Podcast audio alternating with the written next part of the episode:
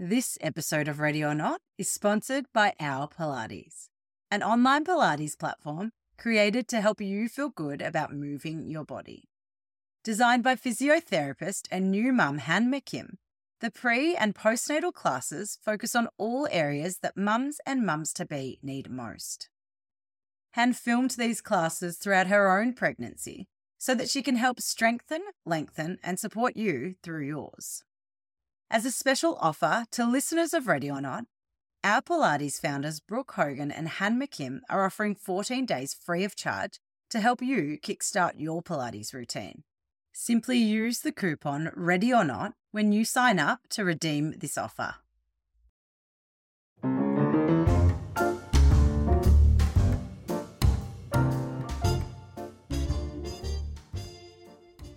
Shterna Glick is a midwife, lactation consultant, and mother of five. Through her Instagram page, Melbourne Lactation, Shterna has gained a following for her knowledge and experience as both a mother and a professional, and for her practical, informative posts on all things breastfeeding.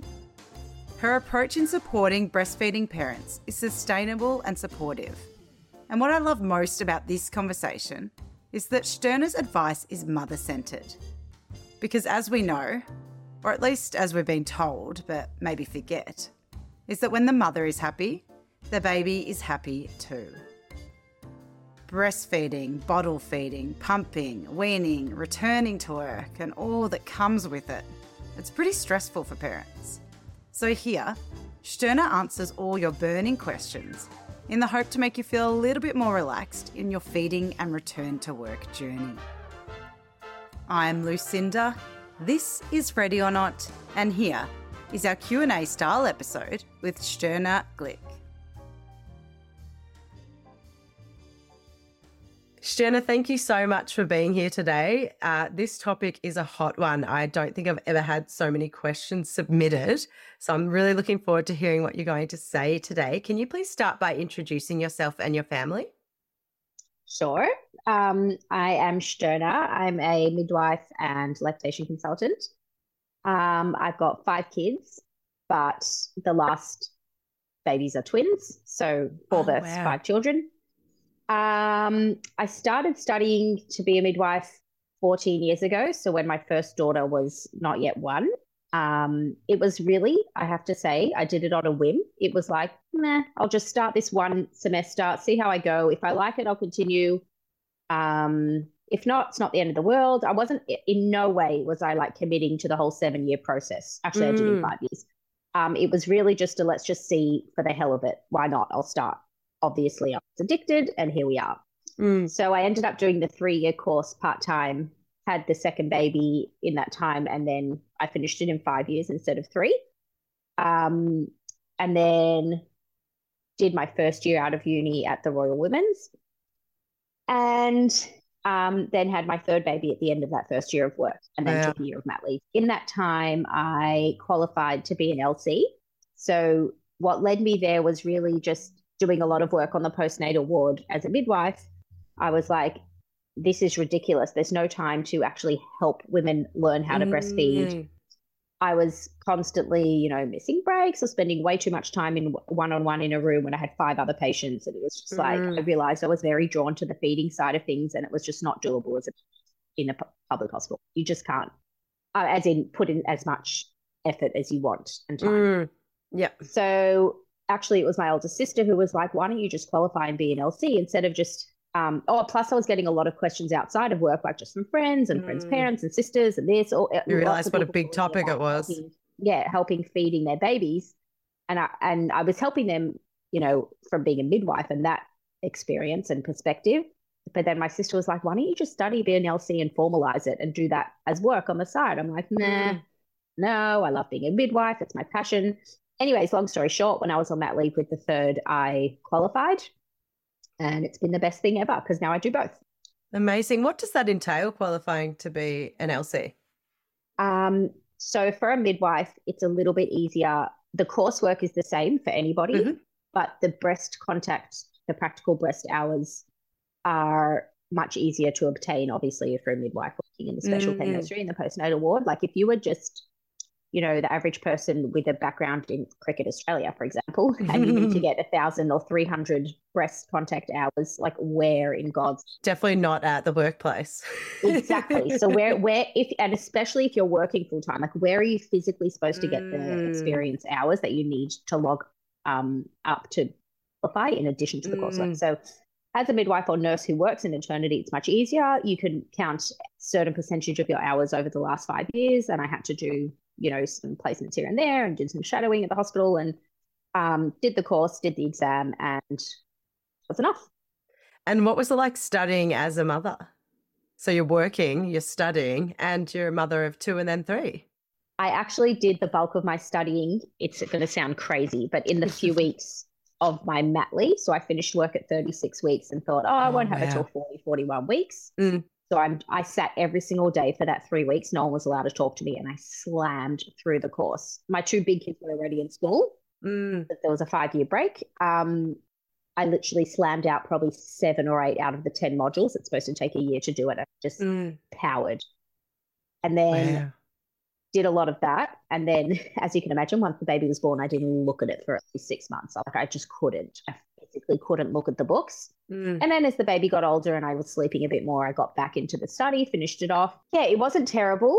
Um, in fact, I actually kind of liked studying.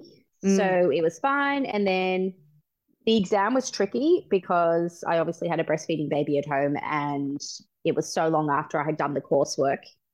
I was too scared to do the exam right after. I'm like, no, I'm not ready. I need more time, which Mm. was really silly because then I pushed it off six months. But it was actually fine. Um, yeah, I've, I loved it. And so then you added twins into your repertoire to become a mother of five. what has it been like being a working mother of five children? I mean, I love it. I really, really love it. But I think the secret to, I think people look at me and think, oh my God, she works full time, has five children, runs a house. How the heck does she do it? I Mm. literally don't work full time. And that's the answer. I work so part time Mm. that it seems like when you hear that I do shift work and do private visits, it seems like I do so much. But I really pick and choose my days and hours. Like the days, for example, the twins were home today, didn't have childcare, I didn't work. So I pick and choose my hours. I'm banked like casual staff at the hospital. So I let's say I look at their deficits and find a shift that I want over the weekend, I'll take it. If there's kids are on holidays, I won't work. So I've sort of set up my work right now in a way that is very manageable because it's part time. Some weeks I work like too much, a lot, and I feel very overwhelmed. Other weeks are a bit sluggish and slow, and I'm bored. So it just sort of it really depends how many shifts I do and how many women I see. Because working as a mum is so, I I love it. I can't Mm. imagine not doing it. I would be a bit lost. But at the same time, the guilt, the pressure, all of that can be very suffocating. So I think for me personally, the balance it definitely lies in doing part time. So you have a bit of everything. And yeah, that's pretty much the secret. But I do obviously know that it's a bit of a privilege to be able to work part time. Like not every as a midwife, you can do that. Because as shift workers can do that. They can do two shifts a week, three shifts a week. But you know, working an office job or maybe where Mm. you work, it the, the opportunity to work part time is not available to everyone. So that's that's one reason answering the question that people ask me about shift work. That's why I love shift work because you can pick Mm. nights, you can pick afternoons, you can pick mornings. You can literally slot in your shifts to fit in with what you need in your life. Like uh, personally, I love to do a Saturday night um, weekend shift, night shift. It's weekend rate. I stay up all night, go to work, love it. I love my midwife work buddies that work on Saturday nights together. And then I come home, go to sleep for four hours on Sunday morning. My husband's home, not working. And then we get up and have a normal day. If you have a nine to five week job, you can't do that. Yes, and maybe there's a little bit less admin around that at times because you're not having to organize care necessarily if you are working on a Saturday night. Your husband's there. Exactly. So there's just, there are ways to make it work so Mm. compatibly with a family. Mm, I just think when you do too much of it, like full time, it becomes very unbearable. But mm. it's like any job. So, on the lactation consulting side of things, how does that work in a week? And also, what are the most common challenges women are coming to you with for breastfeeding? the first part of it, I just I just wait for inquiries to come to my Mm. phone or email, and when they do, I respond. And you know, some weeks I might see six or seven women, which is a Mhm. very full load for me. And some weeks I might only see one or two. So it just depends how slammed I am the most common things I see, it's funny that you ask because before I started, I thought I knew for a fact the most common things I'd see was damaged nipples and low supply. Um, I was just, I didn't even give it a thought. I thought that's what I'm going to be seeing. That's why people would call it LC because they got sore nipples or because they have low supply in us. Mm. Um, that is the least of what I see. Low Oh, supply is probably the least common thing I Mm. see. I just don't see it much. Mm. Um, and I was thinking about that recently. I don't know why it is. Maybe it's because people with, you know, chronically or truly low supply stop feeding. Mm. So then I'm not seeing them. Or, I mean, there are women with low supply that do call for ways to how to boost and bulk supply, but I feel like you get support for that from the get go because the baby's not gaining Mm. weight or this or that. You're not likely to slip through the cracks cracks with a low supply Mm. um, from the maternal child health nurse, from your GP, from whoever's looking after you and the baby will be aware of. So that I hardly see that. Cracked nipples, I, I, I see it a bit, not so much. Again, because by the time people call me, that's resolved. Mm. Um, they'll get help in the hospital. They'll get help from the maternal child health nurse. Um, by far, the most common reason for call outs is actually oversupply and breast refusal, which is so interesting. Wow. I would have never predicted that. And when I do my taxes and go through the invoices, it's literally oversupply, oversupply, oversupply, breast refusal, breast refusal, breast refusal, just over and over again. And do those things go? Can those things go hand in hand? Yes. How does that actually work? So, I mean, there are a million reasons why a baby Mm. might refuse the breast and fuss at the breast and pop on and off and, you know, refuse to go on and cry or do a short feed and pull off. All of those things are refusal behaviors. But by far the most common reason for that is an oversupply or a flow that is so fast that it's very overwhelming for the baby and choking a lot or Mm. guzzling or when they pull off there's an actual spray of milk continuing after them that kind of thing they feel very overwhelmed and threatened at the breast and you know babies are just survival and instinct led they have no actual Mm. thoughts um so it's if something threatens their survival it's all very dramatic but if they're at the breast and there's a spray that's going to make them drown or feel like they can't breathe they're Mm. going to stop wanting to go there and have that experience. So even though they they may not be aware that it's because of the fast flow, and the mum will be like, "No, he loves the letdown. It's you know he Mm. loves the fast bit, and then he goes nuts." Mm. It's actually the association with the breast just becomes negative over. Yeah, and it's funny that obviously a lack of supply is something that women who want to breastfeed or parents that want to breastfeed are so nervous about. So it's actually really Yes. interesting that the number one challenge is the opposite of that, which people normally think, oh my God, I've got so much milk. It's great. But sometimes that can be a Yes, challenge That's why too. I I was shocked. Mm. Um, the uh, the other thing I get called a lot about is sort of week around the week two to four mark is when women are really stuck in the triple feeding trap cycle. Mm. where because it's really common. Obviously, we weigh the baby on the postnatal ward before they leave. So if they've lost greater than ten percent, they'll be asked to stay, put on a feeding plan, weighed frequently, pumping, topping up, all of that begins. Mm. And the hospitals um, just sort of randomly and haphazardly put every woman on a triple feeding plan. So which means go do the breastfeed. After every breastfeed, you're going to pump. You're going to top up after every breastfeed, which means the woman is doing three things eight times a day to get one baby fed. Mm. Right. It's a So lot. it's a lot Mm. um, it's too much, really. That's not sustainable long term for any human being, I don't believe. And it's such a massive factor in stopping to breastfeed because you just can't sustain such behavior long term. Nobody can. I mean, it takes them so long to breastfeed as a newborn as it is, let alone then exactly. And they're and sleepy. And, the then because you've just, by the time you finish the breastfeed and burp and change and settle, and then you sit Mm. down to pump, there's 40 minutes till your next feed. So you've literally Mm. just emptied the breast. Then the baby comes, there's not much in there. They have a little suckle, fall asleep. It perpetuates the cycle of needing to pump and top them up. If we could Oh, just teach the baby to drink all the milk from the breast, we Mm. wouldn't have that. But you know, lots of babies are not able to physically drink fully from the breast initially. Mm. So there is a week or two of that triple feeding, which is very necessary. But I think it's just important to not warn women, but to educate women and make them aware that this is not forever. I'm putting you Mm. on this plan for the next week, and we're going to reassess and try and phase it out as soon as possible. But women are sort of flicked out of hospital without that adjustment information. So I once had a woman at nine weeks was still doing that. I, I could have Oh, cried wow. for her. And after all that, she had the issue was that she had too much milk.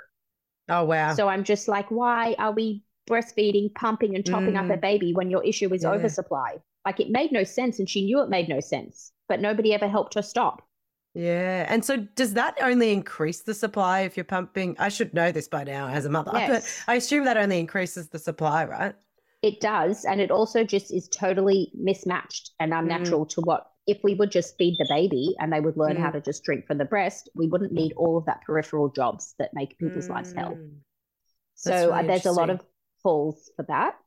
And, and phasing out the triple feeding. So mm-hmm. you can't just take a baby who's being topped up every feed and a mum who's pumping eight times a day and just be like, okay, stop pumping, stop topping up. The baby will mm. be hungry and your supply will tank. Mm. It has to be a slow process of phasing out the pumping and phasing out the bottle top ups. And we do that together and make a plan that would be so individual based on how the baby sucks, what they're capable of, and how much milk the mum has. And we try and match that up and make a realistic plan. Like, I never want to see a mum doing that for more than a week or two. It's actual hell there has to be a better way to feed a baby long term. Mm. Um, and once I posted about it on my Instagram, and there was literally a flurry, an influx of women being like, "Yep, that's why I stopped breastfeeding. I did that for six weeks. I did it for four weeks. It broke me. I couldn't do it. It ruined my soul. Like it's just, it's a torturous way to do things." And it's necessary for babies who are jaundiced or preemie or have, you know, low muscle tone or they're they're or just a sleepy or mm. whatever it is but it should always be started with the vision of getting rid of it as soon as possible mm, and teaching the baby so to drink from the breast. It's actually yeah. incredible. I could have never known before becoming a mum the myriad of challenges women face breastfeeding. But as I said to you at the top of the show, of all the call outs I've made on Instagram to get questions for my guests, this is the most I've had. And there are actually heaps of double ups, but I've reduced the list to 10 questions. So the first one is how does weaning actually work? Okay, so the breast, everybody knows supply demand. Mm-hmm. Um, whatever, whatever. Well, it's it really should be demand supply. whatever you mm-hmm. demand of the breast, that's what it will supply. Talking mm-hmm. about normal functioning glandular tissue. So weaning is very simple. Um, if you stop emptying the breast slowly over time, it will gradually stop making that milk. The brain mm-hmm. literally gets a message there's something called FIL, which is an, a hormone that inhibits lactation when the breasts feel very full. It alerts the brain and says, you know, it's so full, she obviously doesn't need it, we'll stop making milk. Mm. Um, and then there's also the element of if you empty them less frequently, they're going to fill up less and less. And then over time, the supply sort of just diminishes enough that you don't actually need to pump it all anymore. So, if you were, for example, deciding to stop breastfeeding in two months, and up until that point you're feeding fairly regularly. How does weaning look in that sort of period of time? So it's a good question. Um, it really depends where in the breastfeeding journey she's at. Mm. So if the mum is 12 months, if the baby's 14 months old and the baby's still, you know, on the boob a lot, it will still be less of an intense process to wean then than it would be at for example. Oh, interesting. Even though, even if, even though the mum might feel like the baby's on the boob all the time. Mm, that's really um, interesting. But so it depends where she's at. Um, mm-hmm. But it also very much depends on her overall supply, um, on her storage capacity. Like, does she have a massive capacity and she's feeding only five times? Mm-hmm. Or does she have a small capacity and is feeding 12 to 14 times a day? So mm. depends. But generally, the way most people would do a gentle weaning, we call it, is just dropping one feed per day and replacing it with a bottle and doing that sort of one every week or one every four to five days. Mm, so let's okay. say you're doing six feeds in 24 hours, you're going to drop to five and replace one feed with a bottle. After mm-hmm. four or five days, you're going to place the second feed with the bottle. And you never really get down to zero because by the time you're at, you know, one or two breastfeeds, you, it's pretty much bottles and you just do it if you want. Mm, okay. Um, so it, it, the healthier way to do it is to, as in when I say healthier, I mean on the breast, like mastitis mm. and engorgement and pain wise, is to do it slow and gentle. Mm-hmm. But there are obviously circumstances where a woman needs to abruptly stop breastfeeding. So then you would wean by, um, if she has to go cold turkey for whatever reason, you just express for comfort, which means when you feel full and sore, you're going to hop on the pump, but not anymore ever again with the vision of draining the breast, just to take mm. the. So you take when you as soon as you feel and you're like, oh, that feels so much better, then you stop. That might be five minutes, it might be 10, whatever it is and you do that only as needed as long as you need for and then it will mm. slowly slowly dissipate.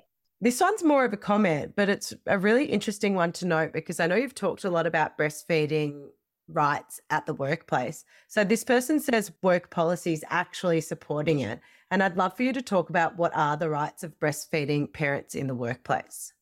Okay so it's a good question. I before i looked into it i had no idea that there even were official Mm, legislations to support this. Like you said earlier, like I didn't have a clue. mm. But I would have had no idea. Um, the Sex Discrimination Act was published in 1984, and originally it was just a very generic legislation around not discriminating against anyone, male or female, for their sex. And obviously included in that, and, and culture and things like marriage and all other kinds of status. Um, and their sex was one of those statuses that you can't discriminate. But then in 2011, where breastfeeding sort of took more of a forefront, Mm. it was amended to specifically include breastfeeding as its own discrimination act, which means, but even still, if you look at it, it's very non specific and a bit generic. Basically, the legislation is that the employer is obligated to offer reasonable circumstances for breastfeeding and pumping, and the employee is, if the employee finds that finds the situation unreasonable, you know, then the employer is obligated to make them reasonable. Those, that's the kind of language that's used. So obviously, the word reasonable and unreasonable is open to interpretation. It's very Mm. non-specific, but there there currently is no legal obligation to pay a woman for her breastfeeding break. Wow. Um, so there's no paid leave, but she's entitled to have a break for it. And obviously, as all women know, we slam it into our lunch break. Mm. Um, so you're, you know, dangling a messy salad on your knee while you try and sit next to a plug on the floor and pump. We just slam it together because you're not getting paid leave for it, and nobody really wants you taking a second break a day in, in addition to your lunch. Let's Mm. be honest. And like I know as a midwife, I was very lazy about pumping at work, which is actually funny because that's the topic of um, podcast. it's what you do for, and it's what you do as a job to help others. also, I went back to work when the kids were almost one, so it was like Sure. I wasn't that precious about my Mm. supply and Yeah. the breastfeeding, and I I Mm. didn't go back full time, so it wasn't that, you know, wasn't that important. Mm. Younger babies is obviously much more, which we'll talk about, is much more specific. But going back to Mm. the woman's rights in the workplace, I just feel like women in Australia should know that they have rights and they Mm. should be aware that these rights exist. But I always think like if a woman is having to go research the Discrimination Act and print it out and hand it to her boss as, as proof and documentation that she's entitled to pump, there's a much bigger problem there. Do you know what I mean? Mm. I want Much women to know that the, that there's a her her boss is obviously a you know what if he's Mm. if he's not letting her on account if it's the right thing to do and Mm. it's illegal not to if he's Mm. going to make her beg and grovel and print out the legislation and document it and give him the paperwork Mm. there's a much bigger problem at play in the Mm. workplace if that makes sense Mm. so i want women to know that the legislation exists and that the laws are out there but having to really research it and know the specific ins and outs is that's a, it's not a great thing. It means that your workplace is not being very supportive and they're putting you in a place where you have to prove that you have the right to breastfeed. That's Mm. not on. Which is hard enough as it sense. is because well, exactly. of and it doesn't matter if you're guilty or bad for Yes. walking off to, to pump. and it doesn't matter if it's a woman or a man, the, your boss is male or female. They, the, the bullying or the, you know, the feeling of pressure or guilt can come from either. Mm. it's more women should know that the rights exist. It is illegal to discriminate against a woman for her breastfeeding needs. Um, but you know the specifics, you shouldn't ever need to call on them. Mm. It so should it's more just be a just about given. knowing that you are Yes, in. you should know that if it's loosely. every woman and every employer should know that every Mm. woman has the right to breastfeed or pump as needed Mm. to continue her breastfeeding in the context of her work. Mm. Beyond that, if he's going to make it so difficult for her that she needs to actually print it off and show it to him or her, that's a Mm. problem. That is a huge problem in and of itself. Okay, that's great to know. As I said to you before we started recording, I literally wouldn't have known there's a framework. So if someone was in that position, which I hope no breastfeeding person is ever in, it is great to know that Yes. there are rights. The next question here is what to pack to pump at work or any hacks to make pumping at work easier. I would definitely say if you can get a battery operated one, because half the challenge of pumping at work is finding an outlet in a normal place to sit Mm. and having to sit, you know, the 70 centimeters that your cord goes, it cross leg on the floor, reaching for that outlet, like connected to a wall, a Mm. PowerPoint. So if you have a battery operated one, that would help. Um, and because then you can literally find anywhere to do it. I remember sitting in the middle of a lecture once, literally contorted the chairs were fixed and they didn't move off the floor like they were nailed in. So I had to literally sit in this contorted lizard position to plug the pump in and pump on the floor. Oh. If it was battery operated, I could have sat like a normal person on it. Mm. Yeah. Um, the other thing is, I guess, bring food that is easy to eat with one hand because the fact is, even though we have rights to pump and breastfeed or pump at work, you very much end up doing it in your meal breaks. Mm. Um, so bring food that's easy. You know, you don't want to have a complex shredded salad dangling on your knee with dressing everywhere when you're using your Mm. hands to pump. Yeah, you already don't might even wanna spill try to milk on your shirt, let alone food on your shirt too.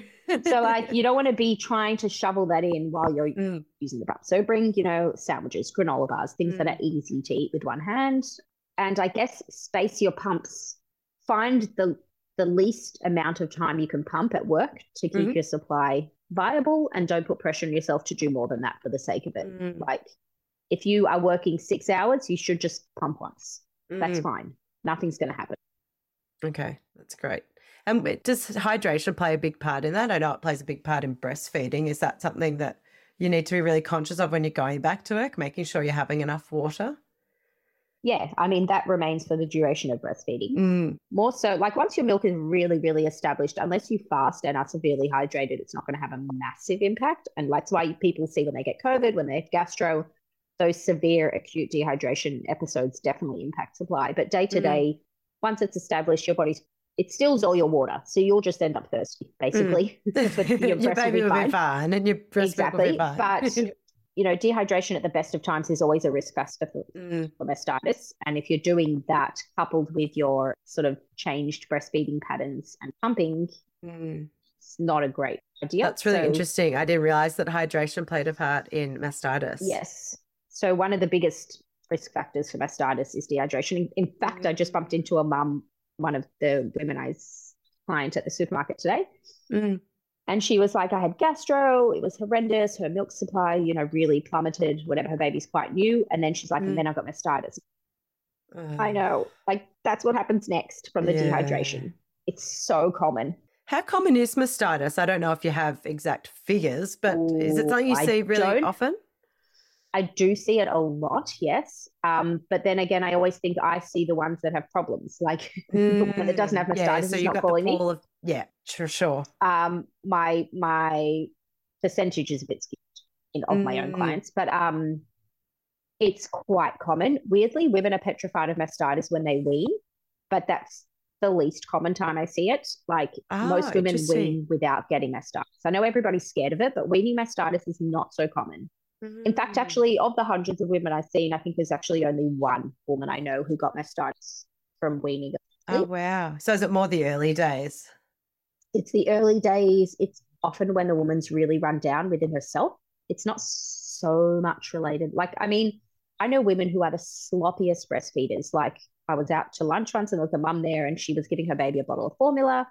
And we had babies the exact same time, two days apart. And I was like fussing with the baby at the boob and, you know, this feed and all of that. And she's like, nah, I'm going to do a bottle now. I can't be stuffed when I get home. I'll breastfeed in four hours. And I was like, this was like four children ago. And I was like, what do you mean? Your boobs are going to explode. You're going to get mastitis. I was, this is before I was an LC. And I was just like, Mm, she never got my mastitis once. She's got five kids. She's the sloppiest feeder. She just haphazardly breastfeeds here and there, skips bottles all the time, never So got it. And other for her. people are so vigilant and Mm. meticulous and perfect, and they get it four times. So I think it's kind of like perineal tears and birth. It's like Mm, a such a mystery. random connection. But as a midwife, it's like some women are just prone to it and some are not.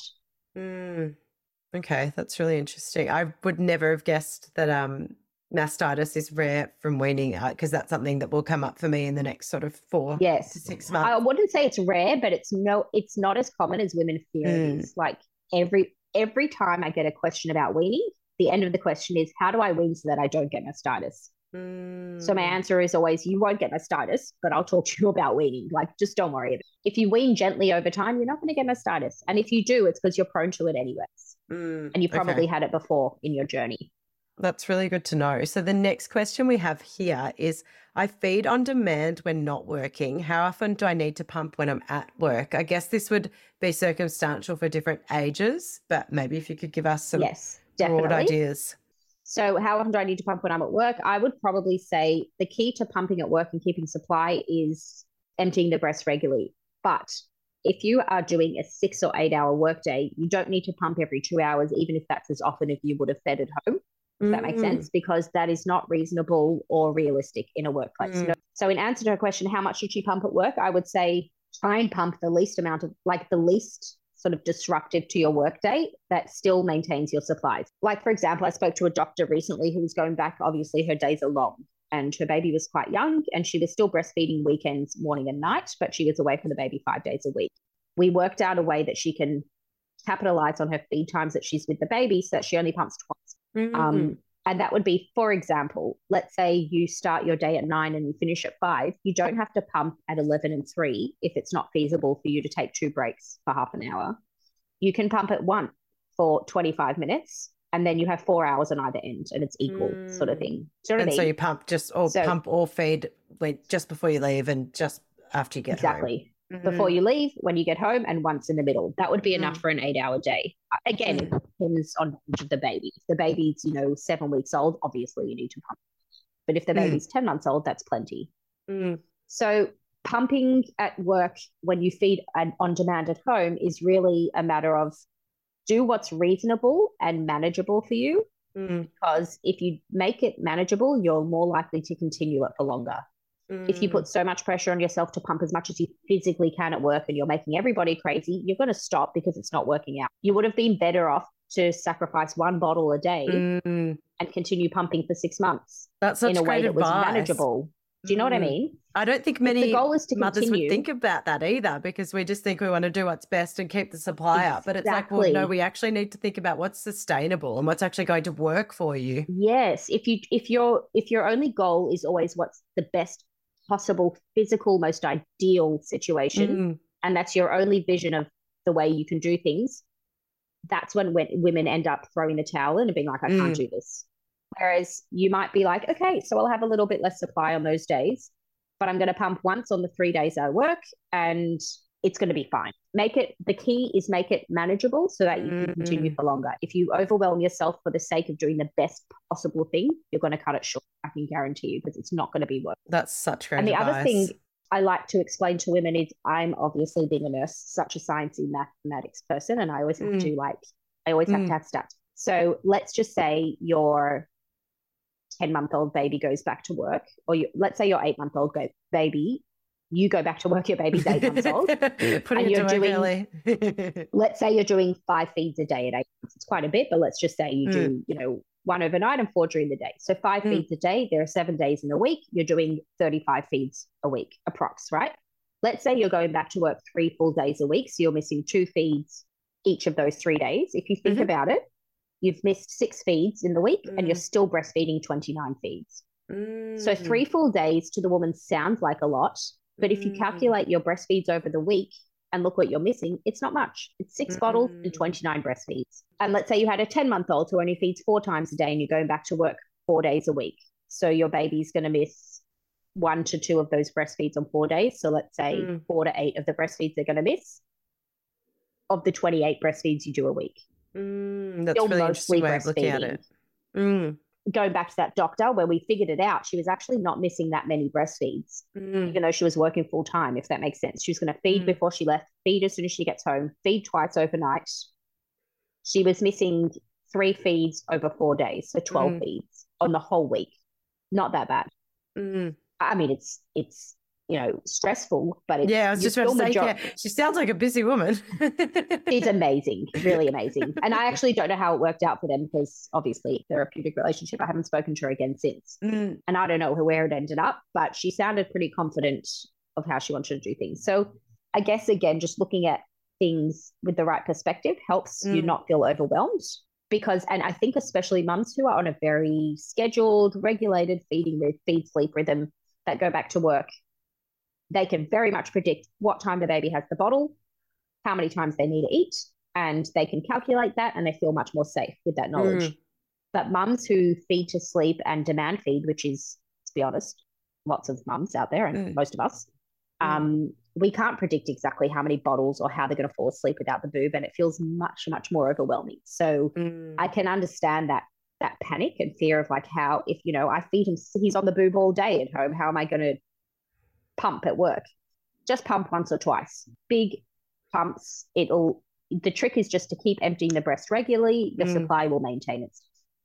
I love it. I'm getting a great message from you, which is actually that mothers need to think about themselves and how it's going to work for them in order to give their best to the baby as opposed to just yes. worrying about, you know, having enough for the baby, having enough for the baby. If you look after yourself and think about it more pragmatically. Yes. And then what happens is when you just worry about the baby getting the most possible physical milk out of you, it becomes so overwhelming that you stop altogether. And that's really not what you wanted. That's great advice. So, if someone is looking to return to work, when should they start yeah. storing milk and the best times to pump to do so? So, this person, I assume, is getting ready for that return to work but haven't yet returned? Good question. I think probably, well, I mean, everybody knows the best time to pump is in the morning because you're the mm. fullest. Even if your baby doesn't sleep through the night, prolactin surges in the early hours of the morning. So the breasts are fullest in the morning. So um, after the first feed of the day, let's say wait 15 minutes or something, 20 minutes, and then hop on the pump for 15 minutes. Whatever you get out, you do that a few times a week, you'll accumulate enough bottle for a feed. Mm. So that's the best time, um, value wise. But another way you could do it is if your baby does sleep through the night, or if you know that, let's say you put them down at 7 p.m. and they don't wake again till 2, so they're not sleeping through, but you've got a good seven, eight hour stretch. Mm. Before the mum goes to bed, she can shower, hop on the pump as a matter of routine every night, pump out that feed, even though the baby's sleeping. That will mm-hmm. give her an extra, you know, 80, 100 mils or something, whatever she gets. If you do that every night, you just add it into your repertoire um, that takes so much pressure off because you only need to pump once during the day, then even if the baby has two. So the best value for your efforts is up in the morning to mm-hmm. pump after morning feeds, um, maybe like, you know, every second day you might do it and accumulate small stashes in the freezer. And as an extra hot little tip, if mums are struggling to keep up, then you could add in a nighttime pump, and that only works for babies who are predictably sleeping through or sleeping mm. a good mm. stretch. You don't know when your baby's going to wake and pump. Mm. Is that because when your supply is lower at nighttime, if your baby did wake, you potentially pump the milk out that you can? Yeah, like let's say you're sitting on the pump. Let's say you showered at 10 o'clock and you get on the pump and you just pump out 120 mils, mm. and at 10 20, your baby wakes up. Mm they're going to be really cranky when they get to the breast and it's literally mm. just been pumped. And I mean, the breasts are never empty, obviously, but you mm. literally just took its whole feed out. Mm. So there'll be something, but they're going to be cranky. It's a, it's just annoying. You probably mm. end up giving them that bottle you just pumped. So if your baby re- reliably sleeps through, you could pump during that big first stretch, just as an yep. extra hot little tip, and otherwise in the morning. Okay. And what is breast milk storage? How long can you store it in the freezer versus in the fridge? Um, so the fridge officially it's 72 hours, but it's really 48 to 72. So I always say 48 because you don't know how cold people's fridges are. Mm-hmm. Uh, 48 hours in the fridge and in the freezer a couple months. So, you know, if you're really going back to back, like pumping that day for tomorrow, you may not need to freeze. So the next question is a really interesting one because I'm a bit worried that this might happen to me. We will see when I do go back to it. Oh, the bottle refusal. yes. So what do you do if after so much trial and error, baby still refuses the bottle and your return to work date is fast approaching? I feel stressed for that mum. First mm. of all, mm. I've been there and done that. So my um, third, well, the first two I wasn't at work still studying then, but my third, I went back to work when she was 11 months old. So I put her in childcare at 10 months to acclimatise us all before I actually had to commit to work. And she flat out would not touch a bottle. I put breast milk, I put formula, I put cow's milk, I put water, would not touch it and not mm. a sippy cup either. So I actually physically had no choice. She just didn't have breastfeeds on those days. Um, but in that case, she was closer to, and I wasn't thrilled about it, but on those days, she was closer to one. So it was like mm. she was only mm. having sort of three, three feeds a day, anyways, morning, night, and maybe one in the middle. So I used to, she just didn't have it. She just mm. went to childcare with, you know, yogurt and food and drank from water from a cup. Um, but that is in terms of an older baby who you can get away with, you know, meal replacement in a bottle. Um, if a younger baby is flat out refusing a bottle, it's really hard. But you're going to have to find a way to get the baby to take a bottle, basically. Like it depends on the age. Mm. Um, and it also depends how many days a week you're working. So, like if, if your baby's eight months old or seven months and they still really rely on their milk, they're not that good with solids yet, but you're only working two days a week. If they have two days of mm, not such great milk days, the other five are full milk, it's, Mm. their baby will be fine. So, what if I came to you at six months and I was going back to work four days a week? What would be the strategies you'd be trying? Yeah, that that baby is going to need to take a bottle. Yeah. um, strategies. So, I mean, I have a long post about this on my Instagram page, but Mm. about getting babies to take a bottle. Mhm. Um, I would say the first thing is so most babies, when they're hungry, they're actually they're hangry and they just go again into fight or flight mode and shut down, and that's they Mm. refuse the bottle Oh, because babies are so survival led. They don't know that the bottle's going to give them milk. They feel it and they just they won't even take a suck. So how That's they're really supposed to learn that They're milk? threatened or something. They just literally fight or flight. It's and Mm. and then you know I know my mom always used to say if they're starving they'll take it, but she didn't. Doesn't matter how starving she was, she refused to touch it. Um, so I didn't really bother with her because she was older, but with a younger baby like a six month old they need milk, I would say probably try after a breastfeed, like start Mhm. before work, like a good month before you have to go back to work do the breastfeed. The baby's not hungry. They're happy, cooing, playing. And then when they're playing and relaxed, you try after a feed with a bottle with, you know, 10 or 20 mils, just a tiny little top up to get them used to and familiar with the fact that they can suck a teat and it will give them milk. So practice, practice, practice hundreds of times after feeds when they're calm and fed and not hangry and fight or flight mode Mm. um, after even if they take a little bit, you know, if they actually suck on the teat and suck, swallow a few times, you do that again the next feed and again the next feed, they will learn. Mhm. Um, if you find a bottle that they once took a few sucks on, stick with it. Don't try a thousand different bottles. You're just going to confuse them and waste all your money. Mhm. Um, also, you know, shoving a teat in a baby's mouth horizontally and trying to like close their mouth shut and force them to take it, they're going to gag and fight you. it's very tempting to do that. It's just like, take Mm. it. That would be pretty stressful now that I think about it if someone tried to do that to me. Yeah. So you're not going to eat it. Mm, So mhm. it's always better to, you know, put the baby, let's say, lying diagonal at a bouncer or a car seat, like that sort of angle, um, and bring the bottle up from their chin. Obviously, we st- stimulate the suck reflex with any baby by touching the upper palate. Mhm. It's not the tongue, actually. So when the, tu- the upper palate is tickled or touched sensation, the suck reflex is stimulated. So the same with the teat. Angle the teat upwards, try and tickle the top of their palate. You'll see their tongue start to work and just see if you can Mm. accidentally get them to suck. You might try when they're sleepy at night because when they're sleepy, they're less likely to protest because they're not so aware of their surroundings and they just sort of go back to instincts. Yeah, basically look at my Instagram post. Everything's Mm. on there. Great. Well, I'll link that in the show notes so that people can find Okay, that. awesome. Is this a myth or is it a bit of a fact, or maybe not so much a fact, but something you've seen? Do you think that babies refuse bottles from their breastfeeding mother more than other people, or is that just a bit of a myth? Total myth. Yes, they do smell you Mm, and they will want the breast, but I feel like smelling you and knowing you're there makes them feel safe, if anything. and mm. comforted. If you have a stranger putting a strange thing in a baby's mouth, why on earth would they accept that? Like, That's such a good That- point. it's scary for them. Mm, So, if anything, I think the mother can, is always the best placed to get the baby to do something. It's like getting the baby to sleep. You know, when people come, you know, your auntie Helen comes and says, "Oh, let me rock her. She's crying. I'll get her to sleep." And four minutes later, you're like, "Just give me her," because the Mm, mum just mm. knows how to do it. The baby smell. Yes, she smells you, mm, but that brings them comfort if anything it Mm. doesn't the smell of their mother and the smell of the milk doesn't automatically make them hungry Yeah, that's such an interesting point. it gives them comfort safety familiarity all of that so i Mm.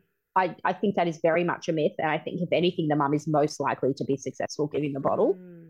because the baby will trust her That's really, really interesting. I've never thought of it that way, but it actually makes so much sense now that you say that. So, the next question is I cannot get ahead with my pumping. I can pump enough for the next day of daycare while he is at daycare and I am pumping at work, but when he's with me, it's impossible. So, any tips for that person? Um, again, I feel a bit stressed for her because I know that feeling of like, I mean, I did it with the twins where every precious milk that came out, I had to divide in half. Like Oh, if I got 60, I can't each, even imagine that 30. with twins. It was devastating. Anyways, um, advice for her would be, I think, the same as what we did a couple questions ago about sneaking in that extra pump at night before you go to bed. So if your baby reliably does a stretch, definitely add that in. Even if you get a small amount because supply is lowest, then like let's say you get 50 or 60 mils. If you do that seven days a week, you've Mm. got an extra 400 mils there. Mm, And that's enough for four bottles. mm, Um, the other thing is that I wanted to touch on, which I forgot to mention earlier, is that childcares will often pressure the mums into sending gallon loads of milk into mm. childcare. You can give the baby less in each bottle to take some pressure off you. So if your baby's a bit older and they, you know, the formula can says they need 180 every feed, they do not need 180 every feed. If your baby has 80 or 90 mils for their bottle, absolutely fine on the Mhm. childcare days. So th- I know, and I've seen it happen many times where childcare, um, it's hard when you've got a whole room full of cranky babies who all need to go to sleep. You just want to give them milk and comfort them and make them, you know, quiet and happy. Mm. And they like to give the baby bottles. It makes them quiet, basically. Um, but that puts the mums under so much pressure. If you take 350 mils for that one day and they're like, oh, he finished it by 2 p.m. when we had no milk left, the Mm. mum's going to cry inside. But Mm. really, there's no reason for the educators to be giving them 150 mils in a bottle. They'll be okay with 100 or 120. Like they just want a bottle and some milk. Mm. You can supplement that space in their tummy with some applesauce or some solids. And, and this is just on the childcare days. At home, you can feed Mm. them as much as you want. But so basically, base, what I wanted to say is really that childcares often ask for a lot of milk and make the mum feel like she has to provide huge volumes of milk that most people cannot physically pump. It's not realistic. You can give the baby less in each bottle. So they still have three bottles a day, but they're 90 mils, not 150 each. That's the same. That's 270 instead of 450. Mm, That's a huge for example. Massive. Take some pressure off, add in that nighttime pump. Um, and also, the end of the line, I guess, is if you have to take some pressure off yourself by adding one formula bottle in at childcare, nothing is going to happen. Mm. It's okay.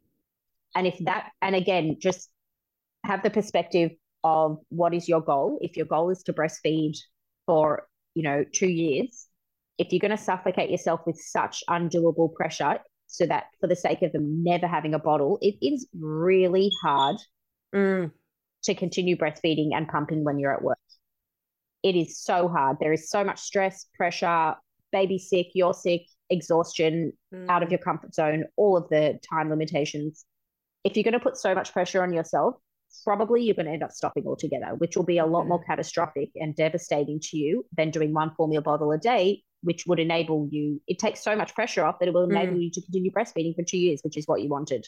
And it's only such a big day and a big adjustment. Like you're adjusting to returning to work, which is huge in and of itself. So then you're putting on the Yeah. pressure of feeding on top of that. So I just, yes, again, it goes back to basics. Like I'm always team mum. And I think if your goal is to continue breastfeeding, find a way to continue breastfeeding. And if that Mm. means you're incorporating one bottle a day, nothing is going to happen to anyone.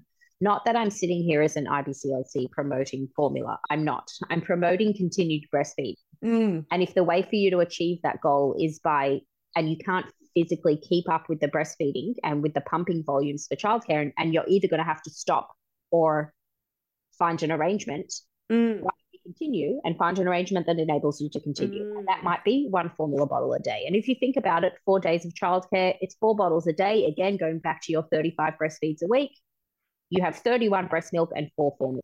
Not the biggest deal. Mm. Um, I mean, I'm a big talker. I did not give my kids formula the first three, but it wasn't on my radar and I just didn't Mm. need to. Um, and I know that if I never had, I would struggle to make that call and be like, hey, I'll just buy a pound of formula. So I'm a bit of a big talker and I can understand that pressure of not wanting to do that because you never have. And it's a bit disappointing when you know that your friend down the road can pump 700 mils with ease. But like Mm. I was never a massive good pumper. And if I was in that situation, I might have to include a bottle of formula a day because I wouldn't want to stop breastfeeding. It's a really interesting one. It's hard to, it's funny, like I always try and treat myself in everything to do with mothering, but especially with breastfeeding, the way I would treat my friend, which is forgive yourself if you have to do one formula Yes. bottle away. Forgive yourself. But we ran into something, my husband and I, where I was running low in my breast milk stored supply in the freezer, and he's like, "Oh, would you consider adding formula? Say we need a babysitter, for example, and we have to give Ray our son a bottle." That night, do Yep. you want to just do formulas in those instances if we're going out? And I was like, stubborn, no. And finally, now I'm like, if I'm going out, if we have something on, I'm not going to kill myself pumping. I'm just going to give him a formula on those times. And I do feel so much more relaxed now, knowing that I've freed myself of that guilt. Yeah. So that is a really important step. And especially like if a mum has no choice Mm, and you feel trapped by your Mm. breastfeeding, like let's say she's at work and she's pumping for childcare and she physically cannot pump the amount that the childcare is asking her for, it's like either she's going to stop or she can start doing one bottle a day, which will enable her to continue for two years. mm. So it's like, where are your goals at, and what do you feel is the le- lesser of two evils? It's such an Not interesting point. evil, it's but- no, but it's such an interesting point. Basically, it's like look at the bigger picture of what you're wanting to do and then break it down from there rather than being like, I'm trying to do everything. How am I going to be able to get there? Yeah, because what you're essentially wanting to do is breastfeed. So how are you Yes, if you want to continue, find a way to continue, Mm. basically. Um, and if you're not managing to pump the amounts you need and you're just like, I can't do this anymore, just do one bottle of formula. You will do the other seven breastfeeds a day or whatever it is, Mm, and that will enable you to continue. That's obviously the end of the line, but otherwise she can start giving if the if the form if the childcare is really putting pressure on for three bottles a day, try and reduce the volume in each bottle to make your overall requirement lower. Mhm. Um, also sneak in that sneaky pump every night before bed. But yeah, I really feel for that mum because the pressure is real and trying to pump when Mm. you're also exclusively breastfeeding is a bit full on Yeah, and the pressure's just coming from everywhere, all from angles. everywhere. Yeah. Yeah. so we do have one more question, and that is we feed to sleep, which I won't be able to do during the day when my baby starts daycare at 15 months. Any suggestions on how to wean him during the day? Good question. I would probably not bother weaning him during the day because you'll be surprised how he will just fall asleep at childcare. He just will. Um, especially at 15 months. Mm. They the childcare educators are so amazing. They sit with the babies and pat and shush and there's soft music and it's very social sleeping. All the kids are lying on those little mattresses going to sleep. And I'm telling you, like I've done it with five kids in childcare. Every single time a child goes, I'm like, they're not going to. There is no way they're Mm. going to sleep at creche. I, they're going to come home ready. Especially the 10 month olds. She never slept anywhere outside of her cot in our house or in my bed. And it's like, I knew there was no way. The same one that didn't take a bottle. There was no way she was. going to sleep. Guess what? She slept She every slept. single day beautifully. They just sleep. I don't know why. They just do. So the educators pat them and they shush them and they get them to sleep and they fall asleep because all the everyone else is asleep and the room's dark and they're exhausted. Mm, Um, so I think there's two parts to her question. One is about how to phase out feeding to sleep at home. She doesn't really have to if she doesn't want to, if it's working for Mm. her. And how will the baby fall asleep without the boob at creche? He will. He just Mm. will. And then you can continue to do whatever you want at home. Um, and then the childcare days, he, he will actually be fine and he will fall asleep. I love that. A lot of the time, I think it is just hearing that reassurance from someone else, you know? Yeah. I, I still remember the text. I got on the app the photo of the of my daughter asleep there, and I was stare. I screenshotted and sent it to my husband. I'm like, "Can you believe this? Like, she's fast asleep." I was actually a little bit offended. Like, she doesn't need me to Mm. fall asleep. yeah. Um, I was a little bit like lump in throat that she's able to sleep because that was her first time ever being sleeping outside the house. But Mm. um, they just do. They it. just do it. They do it. Amazing. Shterna, thanks so much for that. Your Instagram is full of extra information. If people want to find it, where do they go? To Melbourne Lactation is my handle on Instagram. Um, there's I try to just put up posts that are really informative, easy to read, and will reassure you that what you're doing is probably fine. Um, and also I have a website. There's not much on there, but it's melbournelactation.com. On there is breast pumps. There's a link to my Instagram on there where they can find all of the articles. Um, I post a lot of stories about what women's personal struggles are and what we did to fix them. I've been a bit slack. Awesome. Great. And do you also offer your services as a lactation consultant, both in person in Melbourne and online. Is that correct? Um, yeah. So I do in person visits sort of within a half an hour radius mm-hmm. of me. Um, and then virtual consults. I do a lot of phone consults most night of the week. Um, but not all issues can be tackled on phone. Like if it's sort of latching pain and low supply and triple feeding situation, I definitely need to be there in person. So in that mm. case, I would probably just recommend that the woman, like if it's too far, I'm not interstate or something, I would just, if you look on the LCANZ website, um, Lactation Consultants of Australia and New Zealand, um, mm-hmm. you can search for LC by postcode. So then I would just say put in your postcode and try and find, but everyone has a little blurb, find someone that sort of aligns with you and appeals. Mm. And if it's things like breast refusal, oversupply, gassy baby, um, low supply, stuff like that, we might be able to tackle it. So, yeah. Amazing. Thank you so much for your time today.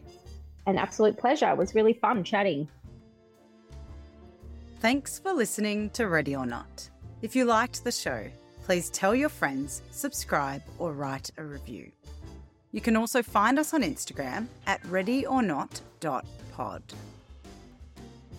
In acknowledging the traditional owners of country throughout Australia, each episode I'll be doing a shout out to an Indigenous business or charity doing great things. This week, it's Maara Collective, an Australian luxury resort wear brand that works closely with Indigenous artists and creatives drawing inspiration from country to present within the context of contemporary fashion. With every product purchased, they give back proceeds to support digital training and education in remote Aboriginal communities. That's it for today. See you next time.